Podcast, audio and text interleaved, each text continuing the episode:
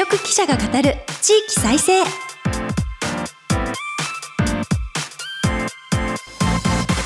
日本経済新聞の支局記者が語る地域再生。番組進行を務めます、古き良き時代から来ました真面目なアイドル、真面目にアイドル、ゆっふぃこと寺島ゆふです。さあ、いよいよ年の瀬ですね。年内最後の放送、そしてこの番組も先週お伝えした通り、一旦お休みに入る前の最後の放送となります。これまで番組に温かい応援をいただきましてありがとうございます。今日も最後までお聞きください。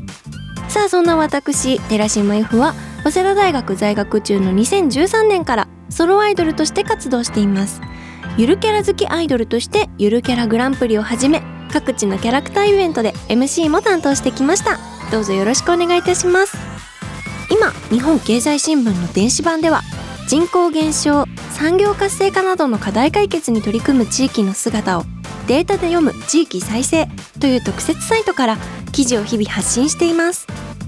この番組では日本経済新聞のごじゅうを超える支社・支局ネットワークを活かして、毎回一つの地域にフォーカス、記者が知る地域の今を伝え、地域の魅力も紹介します。日経電子版から地域ニュースもピックアップしてお届けします。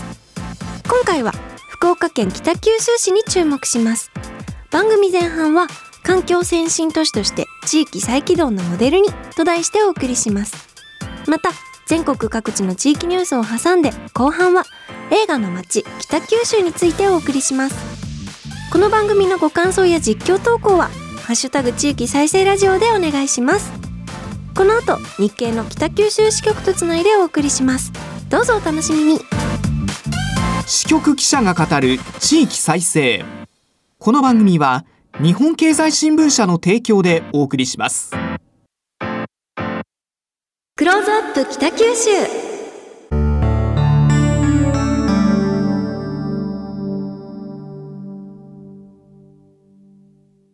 このコーナーでは毎回都道府県リレー担当地域を紹介します。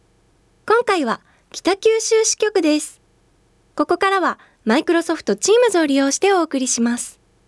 日本経済新聞北九州支局長の木下修美さんとつながっています。北九州にいらっしゃる木下さん、よろしくお願いいたします。ゆっふぃさん、よろしくお願いします。お願いいたします。木下支局長はこの番組初の支局を変えてにどめのご出演となります。以前は大津の支局に勤務されていた時にご登場いただきました。北九州にご移動されて改めてのご登場ということで、今日はよろしくお願いいたします。はじめに北九州市全体のご紹介をお願いできますでしょうか。はい、文字通り九州の最北端にあります。明治から大正にかけて発足した門司、小倉、若松、八幡、戸畑のいつつの市がせんきゅうひゃくろくじゅうさんねんに合併して北九州市が誕生し、九州で初めて政令指定都市になりました。今年がちょうどろくじゅっしゅうねんにあたります。明治の初め、筑豊地域の石炭を運び出すために港湾や鉄道網が早くから発達しました。その後、せんきゅうひゃくいちねんに関営八幡製鉄所が創業を始め、重化学工業を中心に発展しました。高度成長期には四大工業地帯の一つとして日本経済を牽引しました。九州の上場企業はひゃくさんじゅっしゃほどありますが、時価総額でいちいとにいは北九州に本社を置いています。いちいは産業用ロボットで知られる安川電機、にいはバストイレといった重設機器大手の トートー です。確かに北九州と聞きますと、こう産業工業の街というイメージがあります。そうですね。日本の産業近代化を引っ張る一方で、負の歴史もありました。高度成長期には深刻な公害に悩まされました。大気汚染の様子は七色の煙、水質汚濁が進んだ洞海湾という海域は生物が住めない死の海と呼ばれました。ただ、せんきゅうひゃくななじゅうねんだいからの市民や行政、企業の取り組みによって公害を克服し、現在は環境先進都市と言われています。産業面では石炭から石油へのエネルギー革命、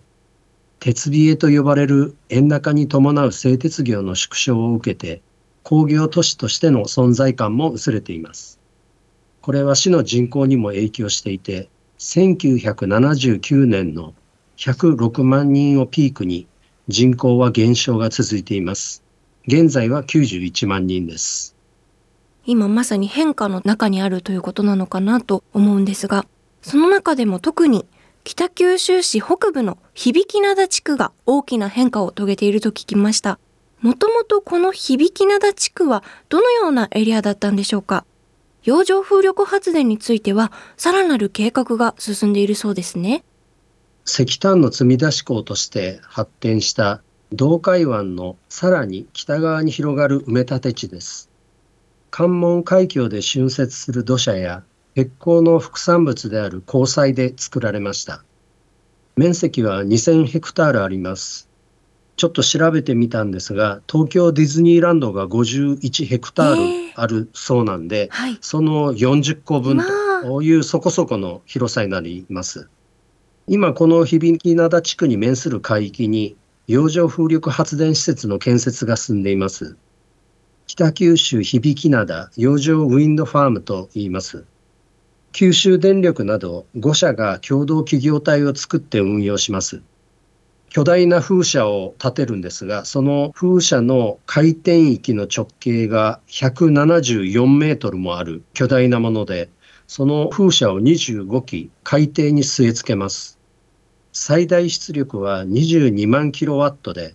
完成時点で国内最大の規模になります。一般家庭じゅうななまんせたいぶんの電力を供給できます。にせんにじゅうごねんどからにじゅうねんかん稼働する予定です。にせんにじゅうごねんというともう間もなくですね。この動きはやはりあの環境問題などを受けてっていうことなんでしょうか。おっしゃる通りです。今年は世界各地で異常気象が報告され、地球沸騰とも言われました。地球温暖化対策が急務になっています。石炭や エルエヌジー の火力発電への依存度が高い日本では、温暖化ガスを排出しない発電手法として、洋上風力発電への期待が高まっています。政府は洋上風力の発電能力として、にせんさんじゅうねんまでにせんまんキロワット、にせんよんじゅうねんまでにさんぜんまんからよんせんごひゃくまんキロワットの導入目標を掲げています。その一方でにせんにじゅうにねんまつ時点の導入規模はじゅうさんまんろくせんキロワットにとどまります。にせんさんじゅうねん目標と比較すると、その いってんよんパーセント に過ぎません。北九州市は今後導入が加速する洋上風力発電を地域の産業活性化に生かそうとしています。単に海域で発電するというだけではありません。日本沿岸で計画される数多くの計画を見込んで、洋上風力発電施設を建設したり、風車の部品を製造したり、長期間運用したりする基地をこの響灘地区に作ろうとしています。洋上風力発電の総合拠点と呼んでいます。実際に北海道の石狩湾に今年完成した石狩湾振興洋上風力発電所というのがあるんですが、そこには響灘地区にある日鉄エンジニアリングという企業の若松工場でジャケットという風車の土台がじゅうよんき作られて運ばれました。もちろん目の前の北九州響灘洋上ウィンドファームのジャケットにじゅうごきもこの若松工場で製造されています。北九州の強みは響灘地区にある北九州港が巨大で重量がある風車を組み立てるための基地港湾に指定されていることです。全国でいつつの港が指定されていますが、西日本では唯一です。さらに製造業で培われたサプライチェーンが出来上がっていて、関連部品の製造がやりやすいということもあります。現在ある基地港湾は、着床式といって風車の土台を海底に固定するタイプのものに対応する港です。北九州市はさらに浮体式といって風車を海上に浮かべるタイプの風力発電に対応する港をこの響灘地区に整備する計画を持っています。この洋上風力による電力を利用して、福岡県や北九州市は製造時に二酸化炭素を排出しないグリーン水素の大規模な製造輸入拠点を整備しようとしています。北九州市がこの洋上風力発電に様々な面でとても向いているといいますか、洋上風力発電に取り組みやすい地域なんだなということがよく分かりました。はい。公害に悩まされた時代から環境先進都市へと姿を変えつつあるようですね。具体的にはどのような施設があるんでしょうか。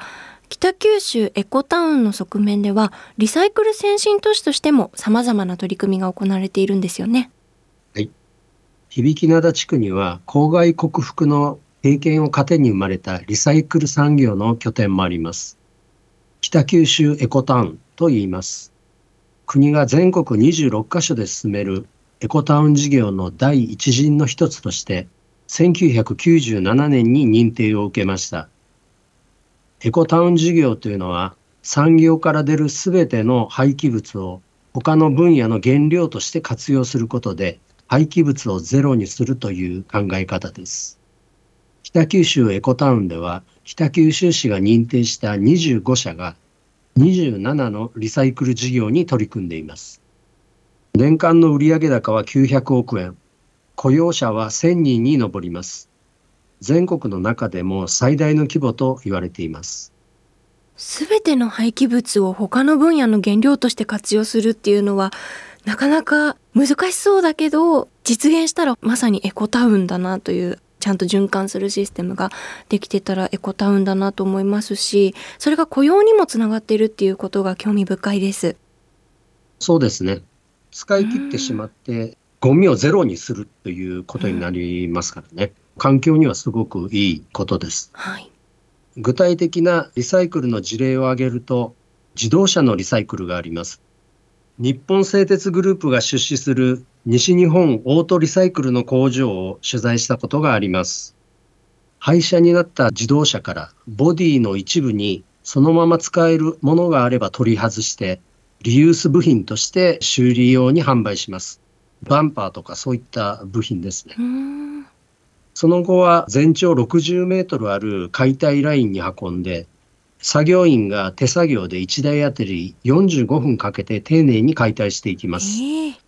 まずガソリンやオイルを抜き取って工場の作業車両の燃料に活用します。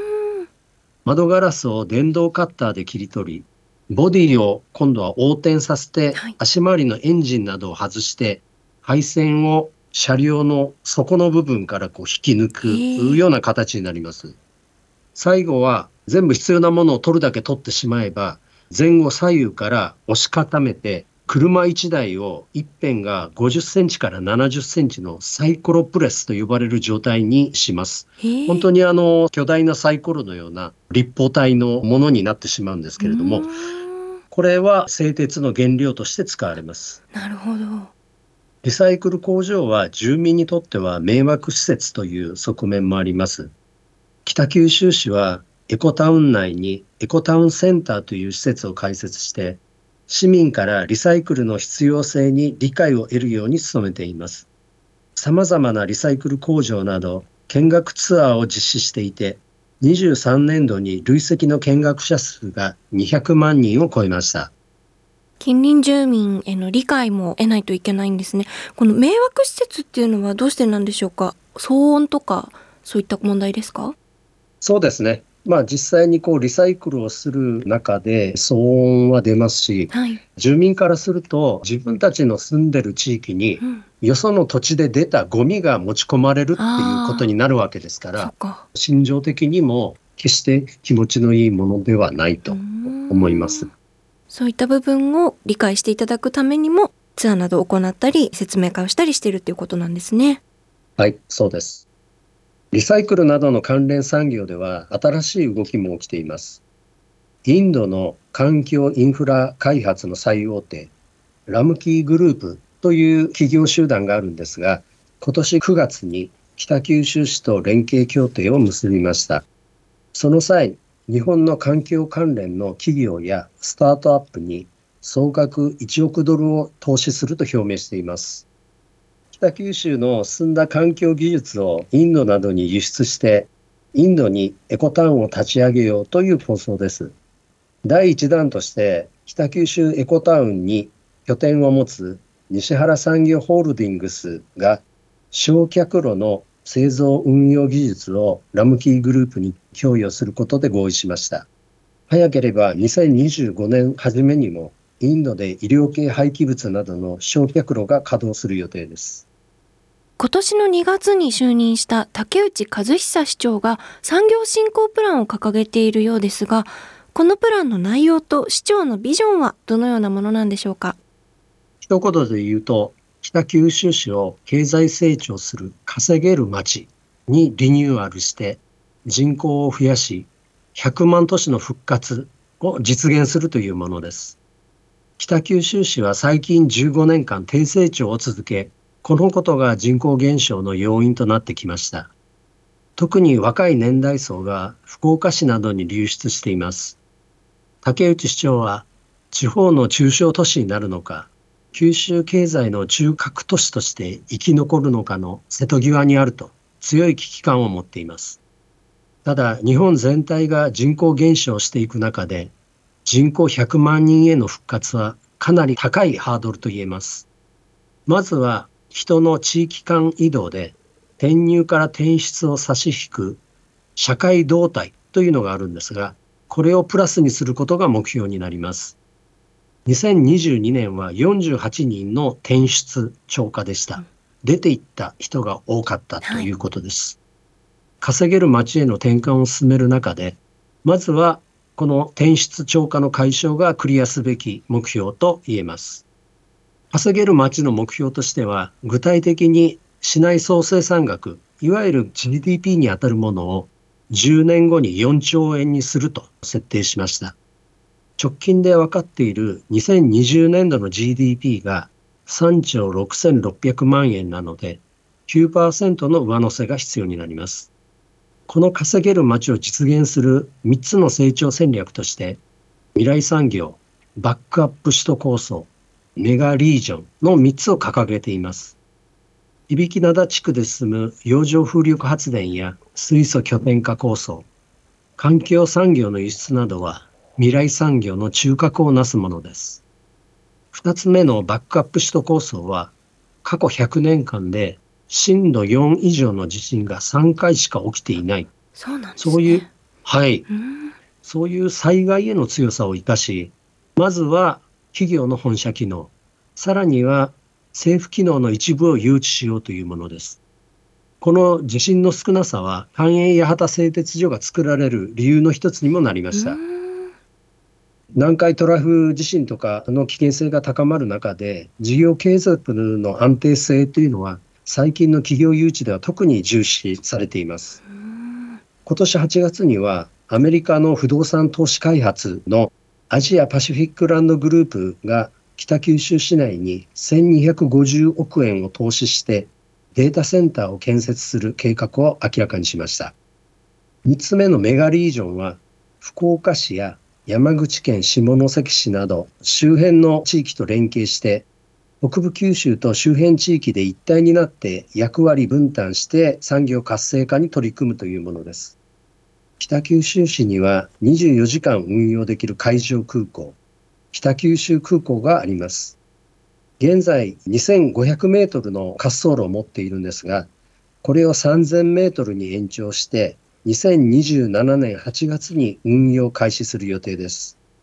さんぜんメートルあると、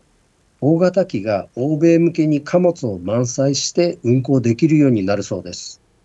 北部九州のゲートウェイとして物流機能を磨いていく考えです。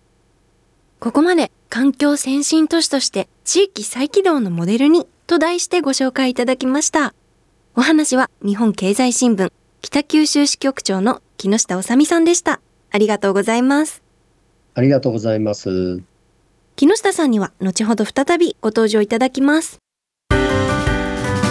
日本経済新聞の支局記者が語る地域再生。日経電子版地域ニュースヘッドライン。このコーナーでは日経電子版と紙面の地域欄に最近掲載された記事から番組が注目した日本列島各地の話題をピックアップして エーアイ アナウンサーが紹介します。最初のニュースです。にせんごじゅうねんの人口じゅういっけんでさんわり以上減少へ将来推計。厚生労働省の国立社会保障人口問題研究所はにじゅうににちにせんごじゅうねんまでの地域別の将来推計人口を公表しました。にせんにじゅうねんからにせんにじゅうごねんにかけてよんじゅうろくどうふけんで人口が減り、東京もにせんよんじゅうねんをピークに減少に転じます。にせんごじゅうねんにはじゅういっけんでにせんにじゅうねんと比べた人口がさんわり以上減る見通しです。人口減を前提とした社会や制度の構築が急務となります。次のニュースです。東京都、下水道の脱炭素化促進ミニ施設で山間学研究。東京都は部門別で温暖化ガス排出量が最も多い下水道事業の環境負荷軽減に力を入れます。下水道事業は処理工程で発生する温暖化ガスが多く、にせんさんじゅうねんどまでににせんにじゅういちねんど比で さんじゅうななパーセント 削減する計画です。下水処理工程をミニチュア化した開発施設なども整備し、民間企業などと連携して、脱炭素技術の導入を急ぎます。ここまで エーアイ アナウンサーがお伝えしました。ご紹介した記事の全文は、日本経済新聞の電子版でご覧ください。支局記者が語る地域再生。引き続き、日本経済新聞北九州支局長の木下治美さんにお話を伺います。ここからは映画の街北九州です。北九州市は知る人ぞ知る映画の街だということですが、その背景を教えてくださいますか？映画やドラマなどのロケ誘致や撮影支援に取り組む北九州フィルムコミッションはどのような役割を果たしているんでしょうか？はい。全国各地の自治体が映画のロケを誘致するフィルムコミッションを設立し始めたのはにせんねんからと言われています。北九州フィルムコミッションもにせんねんに設立されましたが、その実態的な活動はせんきゅうひゃくはちじゅうきゅうねんに始まりました。北九州市の広報課に作られたイメージアップ班がその前身です。これまでのさんじゅうごねんかんに支援した国内外の映画やドラマはななひゃくさくひんを超えます。同じ条件で比べた統計はありませんが、おそらく国内最大級と言ってもいいはずです。北九州出身の映画監督や俳優はいますが、特に際立って多いわけではありません。京都の太秦映画村のような撮影施設やテーマパークもありません。イメージアップ班が作られた理由は、あるアンケート調査の残念な結果がきっかけでした。せんきゅうひゃくはちじゅうはちねんに全国の大都市じゅういっしを対象に住みやすさアンケートという調査が実施されました。北九州市は住宅や自然環境などよんじゅうにこうもくの客観的なデータの評価では総合いちいになりましたが、一般的なイメージでは最下位だったそうです。本当の姿を知ってもらうには、北九州を舞台にした映像作品を数多く作ってもらい、その映像を多くの人に見てもらうことがいいということになり、映像業界への売り込みが始まりました。北九州市は大都市であると同時に、海や山などの自然が近くにあります。明治大正時代の雰囲気が残る建物や街並み、工場地帯など様々な風景があります。一つの町に様々な風景があって、その場所で撮影が完結すると、制作経費が抑えられるという利点があります。北九州フィルムコミッションの代表者は、ロケ地は無数にあって、今も常に発掘を続けていると言います。市民も協力的です。フィルムコミッションには市民のエキストラがきゅうせんにんも登録しています。商業施設や企業ともロケの協力協定を結んでいて、施設を撮影用に提供してくれるそうです。私も自分のミュージックビデオとか、あとは映画も出演経験があるんですけど、やっぱりそのロケ場所を探すっていうのが皆さんすごくスタッフさんたち大変そうだったので、うん、これだけこう街を挙げて協力的な場所があるっていうのは作り手にもすごく頼もしい街だと思われてるんじゃないかなと思います。そうですね。プロモーションビデオぜひ北九州でどうですか？あのこのななひゃくさく品の中には、はい、いろんなアイドルのプロモーションビデオも含まれてるんですよ。そうなんですね、ええ、撮ってみたい。じゃあちょっと次の作品北九州で撮れるかスタッフさんに相談しておきます。ぜひあの、はい、検討してください。ななひゃくさく品を誘致した原動力は何といっても北九州フィルムコミッションの献身的な協力姿勢にあります。にせんにじゅうよねん公開予定で大いなる不在という日本映画があります。出演した藤竜也さんがにせんにじゅうさんねんのスペインサンセバスチャン国際映画祭で最優秀主演男優賞を取るなど国際的にも評価の高い作品になりました。この作品では北九州の約にじゅっかしょで撮影が行われました。監督の近浦圭さんはフィルムコミッションは制作チームの一員だったと言います。撮影最終日にフィルムコミッションの代表者に感謝の花束を渡したそうです。フィルムコミッションは単にロケ地を紹介するだけでなく、道路使用の許認可申請や周辺住民との事前調整などを担いました。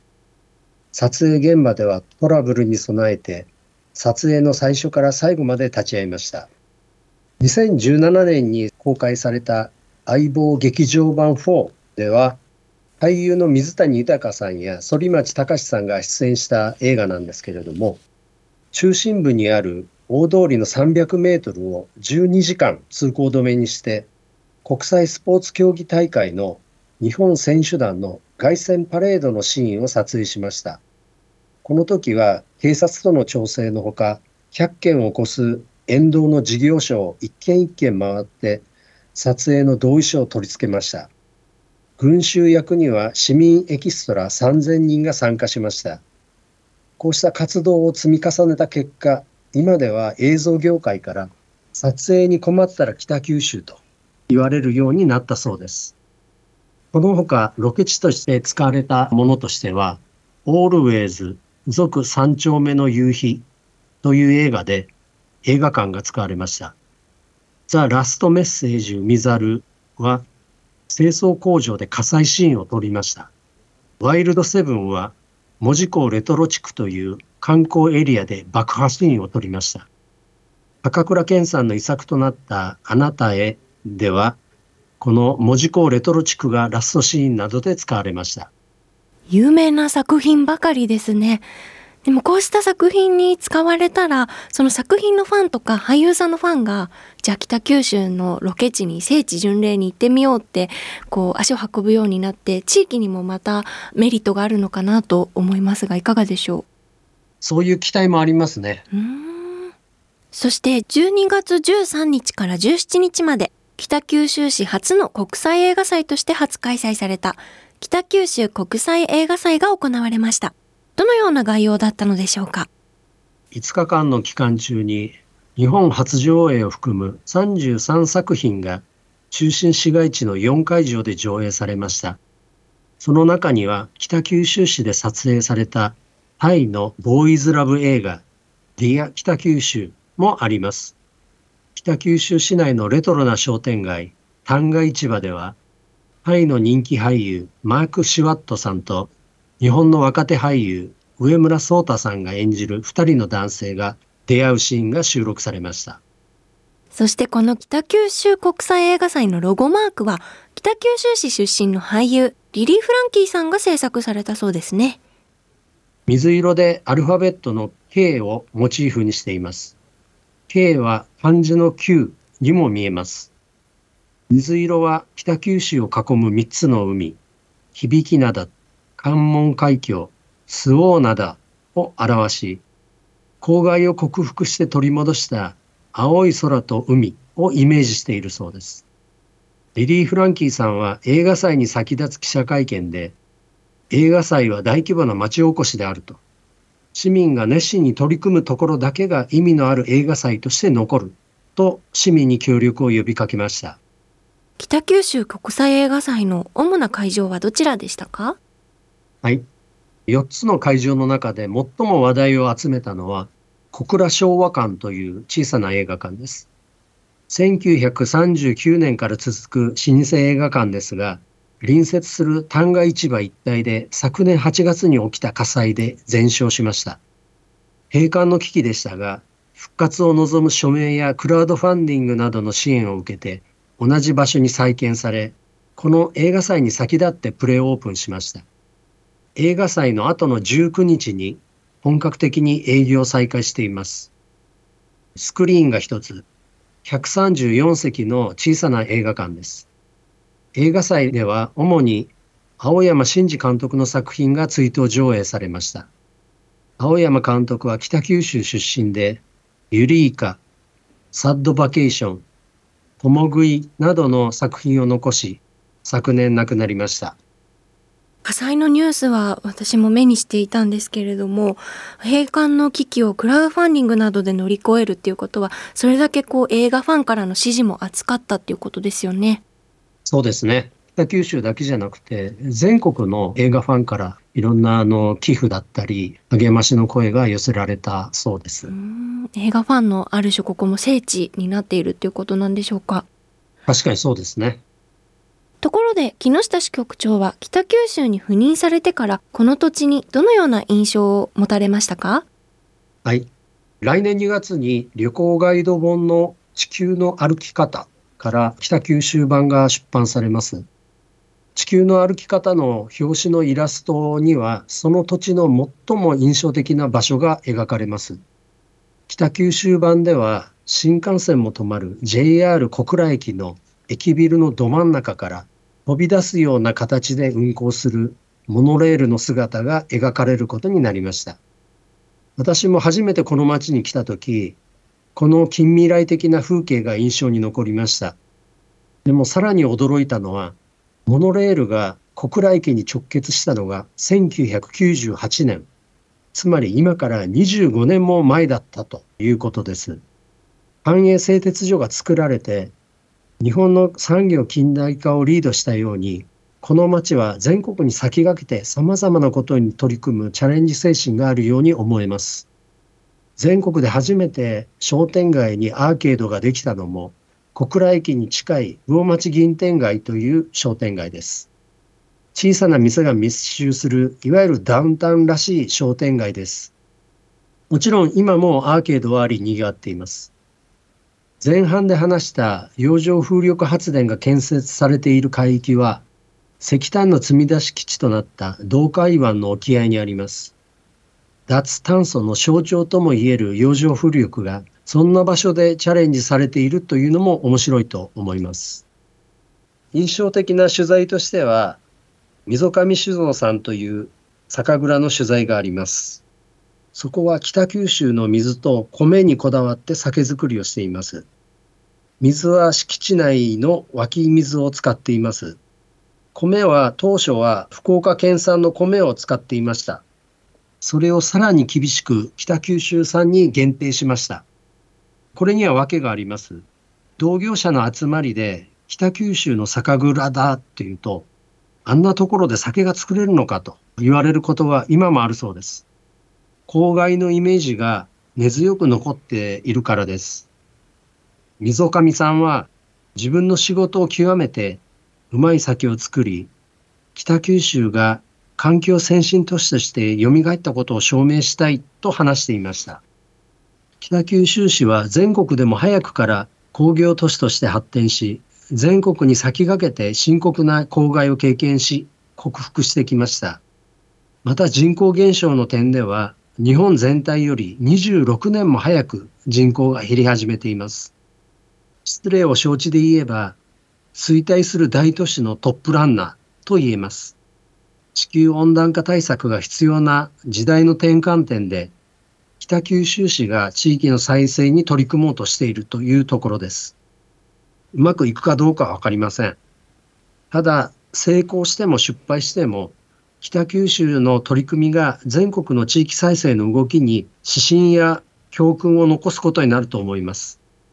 そういった視点で全国に情報発信していこうと思います。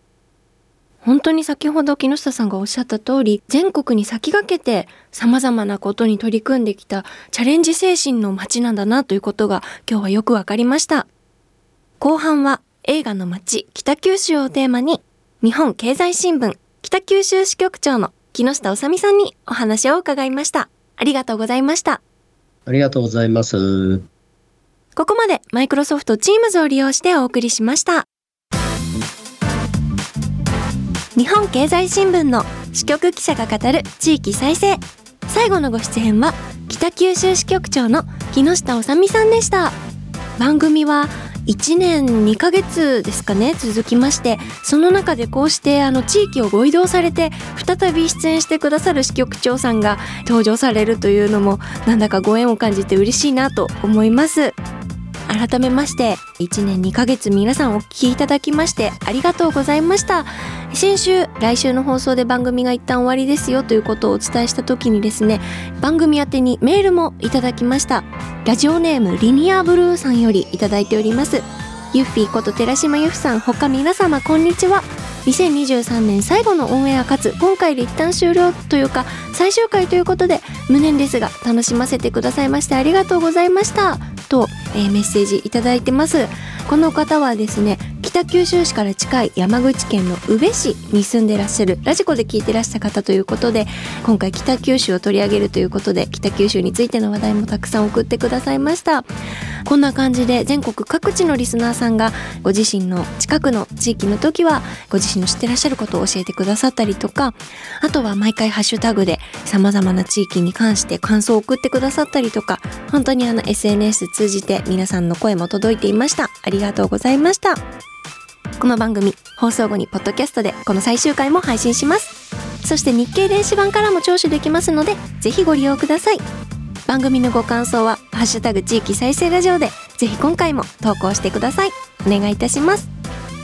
それでは名残惜しいですがそろそろお別れです。支局記者が語る地域再生、今までお聞きいただきましてありがとうございました。またぜひ皆さんのお耳にかかれる日がやってくることを願っております。ここまでのお相手はユッフィーこと寺島由布でした。ありがとうございました。支局記者が語る地域再生。この番組は日本経済新聞社の提供でお送りしました。